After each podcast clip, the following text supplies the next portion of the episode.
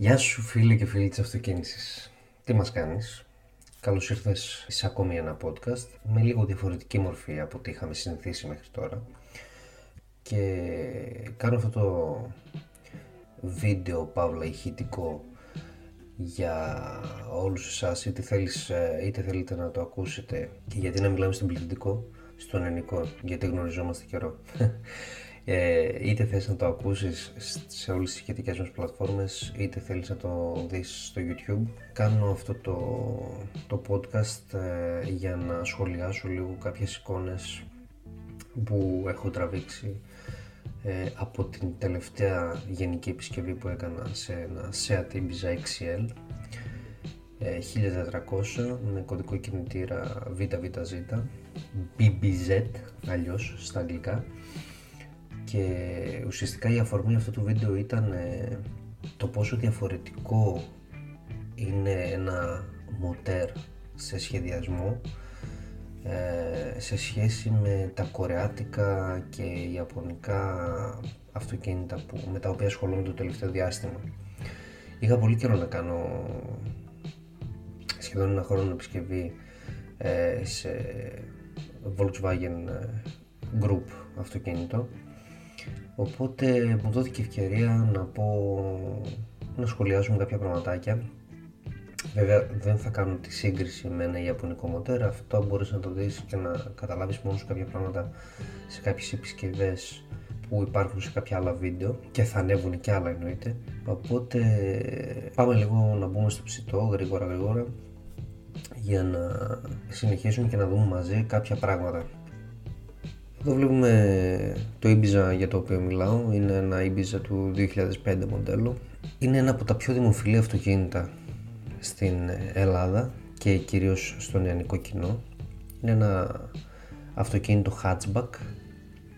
Hatchback το λέμε γιατί βλέπουμε πίσω ότι δεν υπάρχει ε, ο κόλος που λέμε, το πορτπαγκάζ το, το μακρύ. Οπότε είναι ένα μικρομεσαίο αυτοκίνητο, μικρομεσαίας κατηγορίας, το οποίο βολεύει και στην πόλη, αλλά κάνει σαν και ταξιδάκια. Η τρέλα με το Ibiza γενικότερα έχει ξεκινήσει στον ελληνικό κοινό κυρίως, έχει ξεκινήσει με το Ibiza Top Gun, ειδικά στις αρχές του 2000 το οποίο ήταν ε, ένα γρήγορο αυτοκίνητο να το, εδώ το βλέπουμε κιόλας. λίγο κακής ποιότητας η εικόνα που, που βρήκα αλλά έχεις πιάσει το νόημα νομίζω αν είσαι από 25 και άνω θα το θυμάσαι αυτό το αυτοκίνητο. Δεν νομίζω τώρα οι μικρότεροι να το, να το έχετε ζήσει κιόλας. αλλά αυτό είναι το αυτοκινητάκι. Η Ibiza Top Gun. Ένα τρομακτικά γρήγορο αυτοκίνητο. Τρομακτικά εντός και εκτός εισαγωγικών για την εποχή. Εργοστασιακό, εργοστασιακά βελτιωμένο αυτοκίνητο και το οποίο με ένα μια εξάρτηση ε, ένα φίλτρο ελευθέρας ροής και ένα ψηλοπρογραμματάκι προγραμματισμού στον εγκέφαλο ένα τώρα δεν ξέρω ακριβώς τι κάνω αλλά σίγουρα δεν ήταν και κάτι σπουδαίο.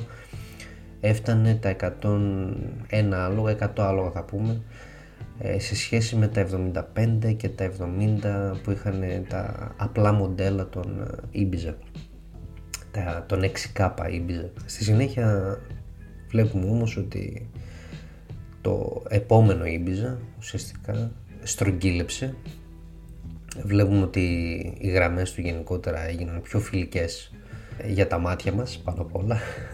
Δεν είναι εκείνο το τετράγωνο κουτί επιθετικό Ibiza που υπήρχε παλαιότερα. Και έτσι έγινε ένα πιο μοντέρνο αυτοκίνητο. Οι επιδόσεις του βέβαια κρατήθηκαν όσο αφορά τα Top Gun αυτής της γενιάς. Στην εικόνα φυσικά βλέπουμε το ένα απλό Ibiza των 75 λόγων αλλά τα Top Gun κράτησαν να συνέχισαν να κρατάνε τις επιδόσεις για πάνω από 100 άλογα, στα, στα παραπάνω από 100 άλογα. Με λίγο χαμήλωμα φυσικά στις αναρτήσεις και σφίξιμο αυτών. Δηλαδή γίνανε λίγο πιο σκληρές όπως λέμε. Λοιπόν, φτάνει νομίζω Ας τελειώσουμε δηλαδή με τις γενικές πληροφορίες για τα Ibiza και ας ε, συγκεντρωθούμε λίγο στην επισκευή του κινητήρα. Όταν λέμε αρχικά γενική επισκευή, τώρα αυτές είναι πληροφορίες για κάποιους που δεν είναι εξοικειωμένοι με το συνεργείο και με τις εργασίες που απλά ίσως τα έχουν ακουστά από το μηχανικό τους. Όταν λέμε γενική επισκευή ενός αυτοκινήτου, τι εννοούμε, ενός κινητήρα ας πούμε, τι εννοούμε; Εννοούμε το ολικό λύσιμο του κινητήρα, δηλαδή δεν βγάζω μόνο το άνω μέρος, αλλά βγάζω και τα εντόστια, τα έμβολα δηλαδή όπως λέμε και καμιά φορά και τον στρόφαλο αν χρειαστεί του κορμού, δηλαδή του κάτω μέρους. Άρα δηλαδή ουσιαστικά κάνουμε γη μαδιά ολόκληρο τον κινητήρα. Τα λύνουμε όλα, τα βγάζουμε όλα, κάνουμε τις μετρήσεις μας, κάνουμε τον οπτικό έλεγχο για να βγάλουμε συμπεράσματα, διάφορα συμπεράσματα, για ποιο λόγο. Ουσιαστικά έτσι θα δούμε από πρώτο χέρι για ποιο λόγο ήρθε το αυτοκίνητο στο συνεργείο και για ποιο λόγο τελικά χρειαζόταν η γενική επισκευή. Ε, στη συγκεκριμένη περίπτωση το αυτοκίνητο έπινε λάδι. Δεν κατανάλωνε απλά, έπινε λάδι δηλαδή στις 3.000 χιλιόμετρα περίπου έκαιγε 2 λίτρα λάδι. Πάρα πολύ λάδι είναι αυτό. Ε, γενικότερα ένας μέσος όρος, μια ας πούμε νόρμα, μια, ένα σημείο αναφοράς για αυτού του είδους τους κινητήρες όπως παλιότερα και στους 20 βάλβιδους όπως λέγαμε είναι σε κάθε αλλαγή λαδιών ή σε κάθε σέρβις δηλαδή περίπου στα 10.000 χιλιόμετρα να καίει περίπου ένα λίτρο λάδι το πολύ. Εκεί είμαστε καλά. Κάποια άλλα καίνε στα μισό λίτρο κάποια άλλα 800 δηλαδή δεν μπορεί να μην δεν κάψει και καθόλου το αυτοκίνητο όταν έχει κάποιες χιλιάδες χιλιόμετρα και πάνω και φυσικά όταν γίνονται όλες οι συντηρήσεις του σωστά, δηλαδή στην ώρα τους, τα σέρβις, οι αλλαγές λαδιών, η επισκέψη του συνεργείου γενικότερα. Πάμε να δούμε μια ακόμα εικόνα. Αυτό είναι το συγκεκριμένο αυτοκίνητο το οποίο ανέλαβα να κάνω γενική επισκευή στο χώρο εργασίας μου και που εργάζομαι.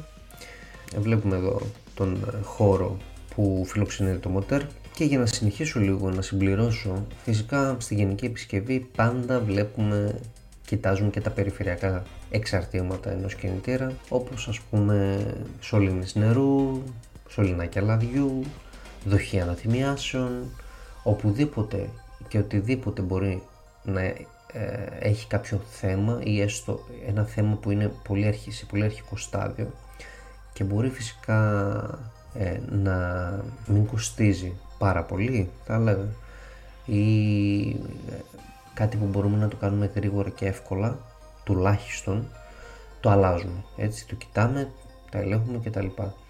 Εάν τώρα υπάρχει κάτι άλλο, τώρα θα μου πεις τι άλλο, ε, που δεν μπορούμε να, δεν μπορούμε ή δεν χρειάζεται τόσο πολύ ή είναι μεγάλη μανούρα, μεγάλους, ε, μεγάλη προσπάθεια για να αλλάχτεί ή μπορεί να χρειάζεται μεγάλο κόστος για να αλλάχτεί. Δεν, ε, τώρα αυτά τα αυτοκινητάκια, σε αυτά τα αυτοκινητάκια δεν υπάρχει κάτι, κάτι τέτοιο πούμε, για να, που να, να υπάρξει διαρροή και να είναι τόσο ακριβό ή τόσο χρονοβόρο. Αλλά μπορεί να υπάρχουν κάποια άλλα αυτοκίνητα νεότερης γενιάς, κάποια Jeep ή οτιδήποτε τα οποία μπορεί να έχουν κάποια άλλα εξαρτήματα στα οποία να χρήζουν αντικατάστασης ή να έχουν κάποιες διαρροές μικρές αλλά να είναι ένα κόστος τεράστιο για να αλλάχτεί και σαν εργασία και σαν ανταλλακτικό. Εκεί τότε το συζητάς με τον πελάτη μιλάς κατά την εμπειρία σου και κατά τις, τη λογική ας πούμε. Τι θα ήταν καλό σε σχέση, σε σύγκριση με την τσέπη του πελάτη αλλά και με τις εργατόρες και με την τιμή του ανταλλακτικού τι θα έπρεπε να γίνει. Έτσι εκεί είσαι ο μέντορας του πελάτη ουσιαστικά Οπότε σε τέτοιες περιπτώσεις δύσκολες μπορεί και να μην χρειάζεται να αλλάχτούν κάποια πράγματα. Αλλά σε περιπτώσεις όπως αυτά τα ΙΟΤΑΧΗ, τα απλά ε, που βλέπουμε καθημερινά στο δρόμο, εκεί κοιτάμε να, να αλλάξουμε διάφορα πραγματάκια που ίσως να προκαλέσουν αύριο μεθαύριο μια ζημιά και είναι κρίμα γιατί το αυτοκίνητο έχει μπει μέσα στο συνεργείο, θα καθίσει 2-3 μέρες ας πούμε ε, μέσα να γίνει επισκευή, να, να, να, να, να, όλο. Οπότε δεν χρειάζεται να βγει και σε ένα μήνα να έχει πάλι διαρροή, ας πούμε, στην επόμενη επίσκεψη. Δηλαδή, τουλάχιστον μια διαρροή την οποία είναι στο χέρι μας να αλλάξουμε ή έχουμε παρατηρήσει. Συνεχίζουμε να μην χρονοτριβούμε. Στο συγκεκριμένο αυτοκίνητο, βέβαια, ε, εγώ άλλαξα τα δύο O-ring που έχουν, ε, έχει το δοχείο αναθυμιάσεων και για του λόγου του αληθές, εδώ τώρα έχω βγάλει το κεφαλάρι, θα μιλήσουμε σε λίγο, έχω βγάλει το δοχείο αναθυμιάσεων το οποίο βρίσκεται στην πολλαπλή εισαγωγή. Η πολλαπλή εισαγωγή είναι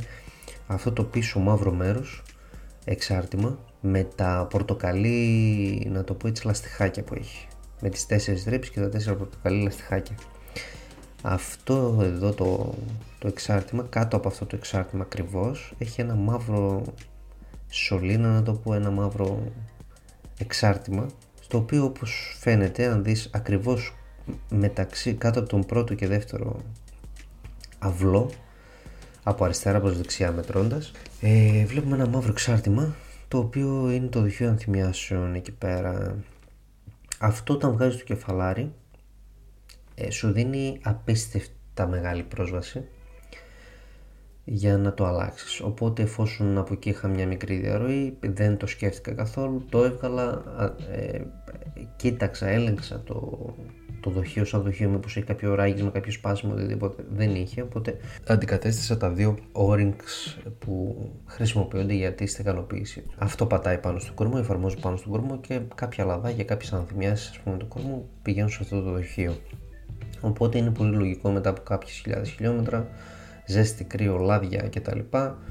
Ε, τα O-ring, τα, τα, οι στρόγγυλοι ελαστικοί δακτύλοι να το πω έτσι, έτσι θα το βρούμε στη βιβλιογραφία, ξεραίνονται πολλές φορές με αποτέλεσμα να μην στεγανοποιούν καλά τα λαδάκια αυτά. Εδώ τώρα θα δείξω μια φωτογραφία, θα δεις μια φωτογραφία που είχαμε ανεβάσει και στο Instagram, σε μια ιστορία στο Instagram. Εδώ είναι το blog σε κάτωψη, το blog του κινητήρα σε κάτωψη.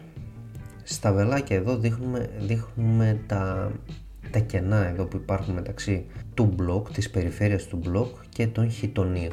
Το χιτόνιο τι είναι, ουσιαστικά είναι ο χώρος, το βαρελάκι το οποίο μέσα στεγάζεται το έμβολο, να το πω έτσι. Αυτός ο σχεδιασμός του μπλοκ κατά αυτή τη μορφή, αυτό λέγεται καταρχάς να πω, ε, ονομάζεται ανοιχτό μπλοκ ή στα αγγλικά open deck. Όπως θα δεις, εδώ πέρα αν παρατηρήσεις, υπάρχει κόκκινο υγρό, ένα κόκκινο υγρό γύρω από τα χιτόνια, εκεί που δείχνουν τα βελάκια δηλαδή, το οποίο είναι το ψυκτικό υγρό. Κατά αυτόν τον τρόπο το ψυκτικό υγρό έρχεται σε άμεση επαφή με το χιτόνιο. Αυτό, ε, αυτός ο τρόπος με βάση μελετών, στατιστικών κτλ είναι ένας πολύ αποδοτικός τρόπος με τον οποίο μπορεί, μπορούμε να ψήξουμε τον κινητήρα μας. Δηλαδή να ψυχ, ψυχθεί ο κύλινδρος, να ψυχθεί ο θάλαμος καύσης και γενικότερα να έχουμε καλύτερη ψήξη στο μοτέρ. Επειδή αγκαλιάζει τον κύλινδρο να το πω έτσι και έρχεται σε άμεση επαφή μαζί του. Να συνεχίσουμε λίγο πηγαίνοντας τώρα στην πιανόλα. Εδώ βλέπουμε τώρα κάποια γρανάζια. Όπως βλέπουμε το αριστερό γρανάζι, το μεγάλο που έρχεται μπροστά μας πιο πολύ ας πούμε, είναι το γρανάζι ε, από τη μεριά της εισαγωγής. Άρα είναι ο κεντροφόρος της εισαγωγής από πίσω ακριβώς δηλαδή έρχεται και μπαίνει η πολλαπλή εισαγωγής. Αυτό το γρανάζι το μεγάλο έχει ακριβώς από πίσω το ένα γρανάζι, γρανάζι μικρότερο, σαν αυτό που βλέπουμε δεξιά της φωτογραφίας. Θα εξηγήσω σε λίγο γιατί υπάρχει αυτό. Δεξιά της φωτογραφίας φυσικά υπάρχει αυτό το γρανάζι το οποίο είναι το κεντροφόρο εξαγωγής από εκείνη την πλευρά δηλαδή ε, βιδώνει, εφαρμόζεται η πολλαπλή εξαγωγής οπότε έρχεται σε άμεση επαφή με τον κεντροφόρο εξαγωγής. Λοιπόν, εδώ θέλω να τονίσω γενικότερα ότι βλέπουμε και λέμε πιανόλα. Πιανόλα λέμε γιατί αυτοί οι δύο κεντροφόροι βρίσκονται μέσα σε ένα κουτί, να το πω έτσι. Σε ένα κουτί το οποίο δεν είναι εύκολο να βγουν οι κεντροφόροι, δεν έχουν καβαλέτα από κάτω και το λέμε πιανόλα επίσης γιατί ε, καπακώνει και ενορχιστρώνει τα οστήρια ουσιαστικά των βαλβίδων. Θα δούμε σε επόμενη εικόνα ακριβώς τι συμβαίνει. Αυτό το, αυτή η πιανόλα για να βγουν οι κεντροφόροι ουσιαστικά βγαίνουν σιρταρωτά. Όπως λέμε, σιρταρωτά. Βγαίνουν, μπαίνουν, βγαίνουν, μπαίνουν. Δεν έχουν καβαλέτα δηλαδή να φύγουν από κάτω. Οπότε εφόσον και όταν κλειδώσουμε εμείς τους κεντροφόρους, μπορούμε να πάρουμε ολόκληρη την πιανόλα, ολόκληρο αυτό το κομμάτι και να το ε, μεταφέρουμε σε ασφαλή τοποθεσία όταν κάνουμε γενική επισκευή ή κάποια άλλη εργασία. Όπως βλέπεις εδώ, βλέπεις κάποιες βιδούλες, κάποιες βίδες εδώ σε, κάποιες, σε δύο τρύπες των ε, γραναζιών και κάποια σημάδια πίσω με, με διορθωτικό, λευκό, με μπλάνκο δηλαδή. Αυτό γιατί συμβαίνει; Αυτός είναι ένας ε, πρόχειρος τρόπος να το πω έτσι, ένας πατεντιάρικος τρόπος να το πω έτσι με τον οποίο κλειδώνουμε τα γρανάζια όταν πρόκειται να χρονίσουμε, να κάνουμε το χρονισμό και έτσι εφόσον δεν θα βγάλουμε δηλαδή τους κεντροφόρους για να χάσουμε την, ε, την θέση τους και να χρειαστούμε τα ειδικά εργαλεία γιατί έχει και αυτό το μοτέρ ειδικά εργαλεία όσο περίεργο και να φαίνεται σε μερικούς. Και έτσι κάνοντας τα σημάδια, βάζοντα και τις βιδούλες, αν χαθεί το ένα από τα δύο, δεν θα μπερδευτούμε για να χάσουμε και το άλλο. Δηλαδή, αν μια βίδα μας φύγει, τότε έχουμε το, το σημάδι το λευκό για να μας πει, να μας δείξει, όχι με ακρίβεια φυσικά, αλλά να μας δείξει πολύ αξιόπιστα και σε πολύ κοντινό σημείο με την πραγματικότητα που βρίσκεται το σημείο χρονισμού του. Οπότε έχουμε ένα μπούσουλα. Τι ήθελα να πω τώρα, εδώ πέρα το μεγάλο γρανάζι παίρνει κίνηση από το, από το στρόφαλο κάτω, από το στροφαλοφόρο άξονα μέσω ενός ε, ημάντα χρονισμού όπως λέμε, ενός ημάντα, οδοντοτού ημάντα. Κινώντας ε, μέσω του, του στροφαλοφόρου αυτό το μεγάλο γρανάζι κινεί και το από πίσω του γιατί είναι μαζί, είναι ε, ουσιαστικά δύο γρανάζια πάνω στον ίδιο κεντροφόρο. Αφού κινείται και το πίσω μικρό γρανάζι, θα έπρεπε κάπως να συντονίσει την κίνησή του με το ε, άλλο γρανάζι του κεντροφόρου εξαγωγής. Αυτό γίνεται μέσω ενός ε, ημάντα πολύ μικρότερο, μικρότερο, ο οποίος κινεί τα δύο γρανάζια, τα μικρά γρανάζια. Ουσιαστικά δηλαδή, το μεγάλο γρανάζι κινεί το μικρότερο ακριβώς από πίσω του και το από πίσω του μέσω ενός ημάντα κινεί τον ημάντα, τον, ε, συγγνώμη, τον κεντροφόρο, το γρανάζι, το κεντροφόρο εξαγωγής. Και έτσι γίνεται ο συγχρονισμός ουσιαστικά της κίνησης. Πάμε να δούμε λίγο τώρα το κεφαλάρι. Εδώ πέρα βλέπουμε σε κάτωψη το κεφαλάρι της, ε, του κινητήρα το οποίο αποτελείται όπως βλέπουμε τώρα εδώ από τα οστήρια, από τις βαλβίδες, από τα λαρία των βαλβίδων και από κάποια o-rings εδώ, ελαστικούς δακτυλίους όπως λέμε ε, στη μέση πάνω από τα μπουζί, βλέπουμε και τα μπουζάκια εκεί στη μέση. Είναι τέσσερις αυτοί οι ελαστικοί δακτύλοι. Και πάμε λίγο να μιλήσουμε για το για αυτά συγγνώμη για αυτά τα πραγματάκια. Άντε να πιούμε και λίγο τσαγάκι τώρα. Είναι και 6.30 ώρα το πρωί.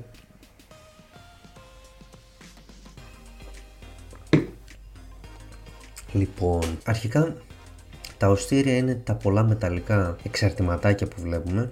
Είναι στον αριθμό 2, 4, 6, 8 και 8 από την άλλη πλευρά. Δηλαδή 16 όσες είναι και οι βαλβίδες. Κάθε οστήριο μια βαλβίδα. Η δουλειά των οστηρίων φυσικά ποια είναι, είναι να, να πατηθεί ο εκεντροφόρος πάνω τους, πώς, με την πιανόλα, βάζοντας την πιανόλα και με την κίνηση του κεντροφόρου με τα κομβία που έχει το κάθε κομβία ας πούμε του κεντροφόρου το οποίο πατάει το κάθε στήριο αυτά ανοιγοκλίνουν τις βαλβίδες. Τις βαλβίδες δεν μπορούμε να τις δούμε αλλά μπορούμε να δούμε σε κάποια σημεία κάποια λατηριάκια κάτω από τα οστήρια. Αυτά είναι τα λατήρια των βαλβίδων είναι τα λατήρια επαναφοράς ουσιαστικά. Εδώ μεγάλη, κατά το μοντάρισμα εδώ μεγάλη προσοχή όταν μοντάρουμε ένα τέτοιο κεφαλάρι όταν βάζουμε τα οστήρια αυτά πρέπει να κάθονται ακριβώς όπως δείχνει η εικόνα αυτό εδώ κατάφερα να το κάνω βγάζοντας την πιανόλα. Ε, δεν έχει πειραχθεί ούτε ένα οστήριο. Και όπως βλέπεις είναι σε, σε ευθεία, σε πολύ ίσια και καλή θέση το κάθε οστήριο. Κάπως έτσι πρέπει να είναι και στο μοντάρισμα.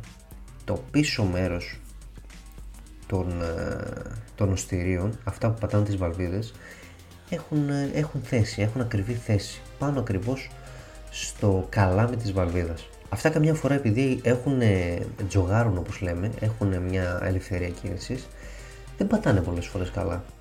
Και είναι πολύ εύκολο να, να την πατήσουμε όπως λέμε. Τι σημαίνει αυτό; Καμιά φορά τοποθετώντας ε, τα οστήρια Κάποιο θα φύγει λίγο αριστερά, κάποιο λίγο δεξιά, κάποιο δεν θα πατήσει σχεδόν καθόλου, δεν θα το δει ο μηχανικός, γιατί είναι και πάρα πολλά τα άτομα.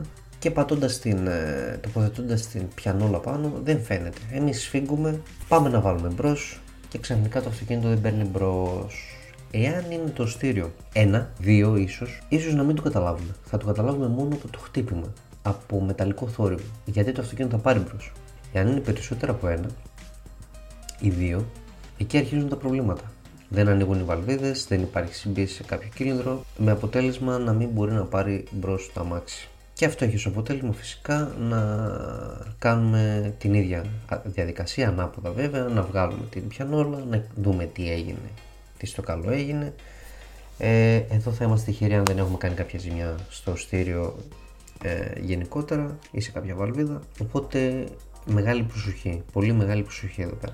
Και κάτι ακόμα που ήθελα να επισημάνω είναι ότι τα, τα λαστιχάκια εδώ πέρα, τα στρόγγυλα, που είναι στεγανοποιητικά όσο αφορά στο πάτημα της, ε, της πιανόλας, είναι για να μην φεύγουν τα λάδια μέσα, στο, μέσα στα μπουζί με αποτέλεσμα να λαδώσουν και οι πολλαπλασιαστές και να μην υπάρχει σωστή υγείωση οπότε να μην μπορεί να σταλεί ε, να γίνει σωστή ανάφλεξη, να υπάρχει σωστό ρεύμα και οι πολλαπλασιαστές από τη μεριά τους να μην μπορούν να, στείλουν ε, σωστή τάση ρεύματος ε, στο, στα μπουζί. Οπότε τα πάντα, πάντα μα πάντα τα αντικαθιστούμε σε τέτοιες περιπτώσεις.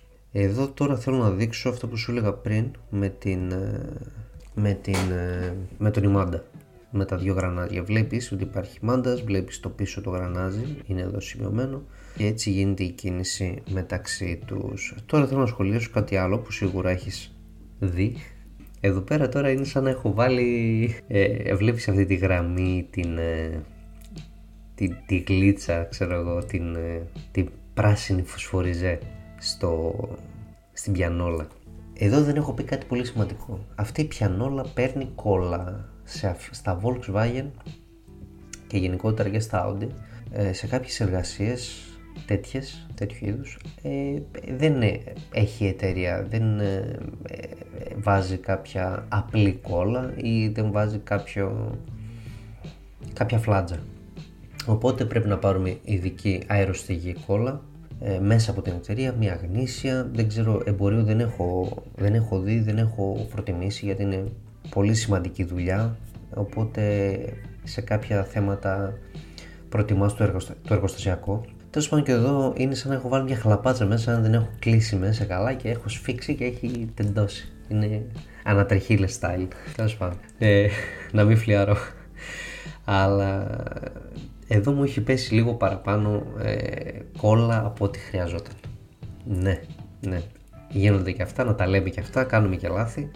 Ευτυχώς δεν επηρέασε τίποτα ούτε στην ε, λειτουργία του κινητήρα, ούτε στην απόδοση του αυτοκινήτου, ούτε σε τίποτα, τίποτα, τίποτα. Απλά έχει πέσει λίγο παραπάνω, εξωτερικά κιόλας της πιανόλας, δηλαδή μέσα σε κάποιους αυλούς και τα λοιπά που έχει δεν έπεσε τόσο πολύ, εντάξει, μόνο στην περιφέρεια και ήθελα έτσι για κλείσιμο να σου δείξω αυτή την, την εικόνα γιατί εντάξει είναι πραγματικά γέλασα όταν έσφιξα και βγήκε αυτό το πράγμα που βγήκε. Όχι ότι είναι τόσο κακό όσο αφορά τον τρόπο λειτουργίας, αλλά δεν είναι σωστό ρε παιδί μου. Αυτό έπρεπε να είναι μια πολύ λεπτή μικρή γραμμή. Ε, κανονικά. Τέλος, καλό όλα καλά με αυτή την επισκευή. Το αυτοκίνητο δούλεψε όπως θα έπρεπε και ίσως και καλύτερα, ρε παιδί μου. Αυτά ήταν τα σημαντικότερα σημεία της επισκευής που ήθελα να επισημάνω, να σχολιάσω. Και επίσης υπάρχει και ένα ακόμα θέμα στο οποίο κατά την επισκευή ε, εμπνεύστηκα για να κάνω ένα μελλοντικό βίντεο, θα το δεις σε μελλοντικό βίντεο δηλαδή, είναι όσο αφορά τις μπιέλες αυτών των, ε, αυτών των κινητήρων. Θα τα πούμε σε επόμενο βίντεο για αυτά.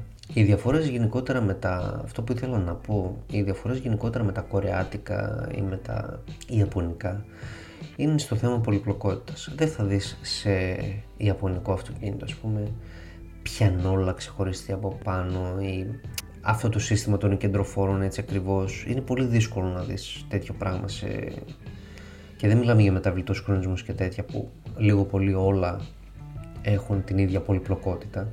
Απλά τώρα η εταιρεία αυτή έχει, μας έχει αποδείξει ότι γενικότερα της αρέσουν τα κάπως σύνθετα πράγματα. Έχουν πολύ μεγάλη διαφορά οι σχολές. Δηλαδή άσχετα από τα τελευταία χρόνια τείνουν όλα να γίνουν ίδια έτσι παίρνουμε, ας πάρουμε λίγο τους πιο παλιούς κινητήρες, πριν το 10, έτσι. Έβλεπες ένα κινητήρα, ένα μοτέρ και έλεγες είναι γερμανική σχολή. Έβλεπες ένα ιαπωνικό ή ένα κορεάτικο, έλεγες ότι είναι τάδε σχολή, έτσι. Ενώ είναι πάρα πολύ εύκολο, πάρα πολύ γρήγορο να το, να το λύσεις όλο το μοτέρ κτλ.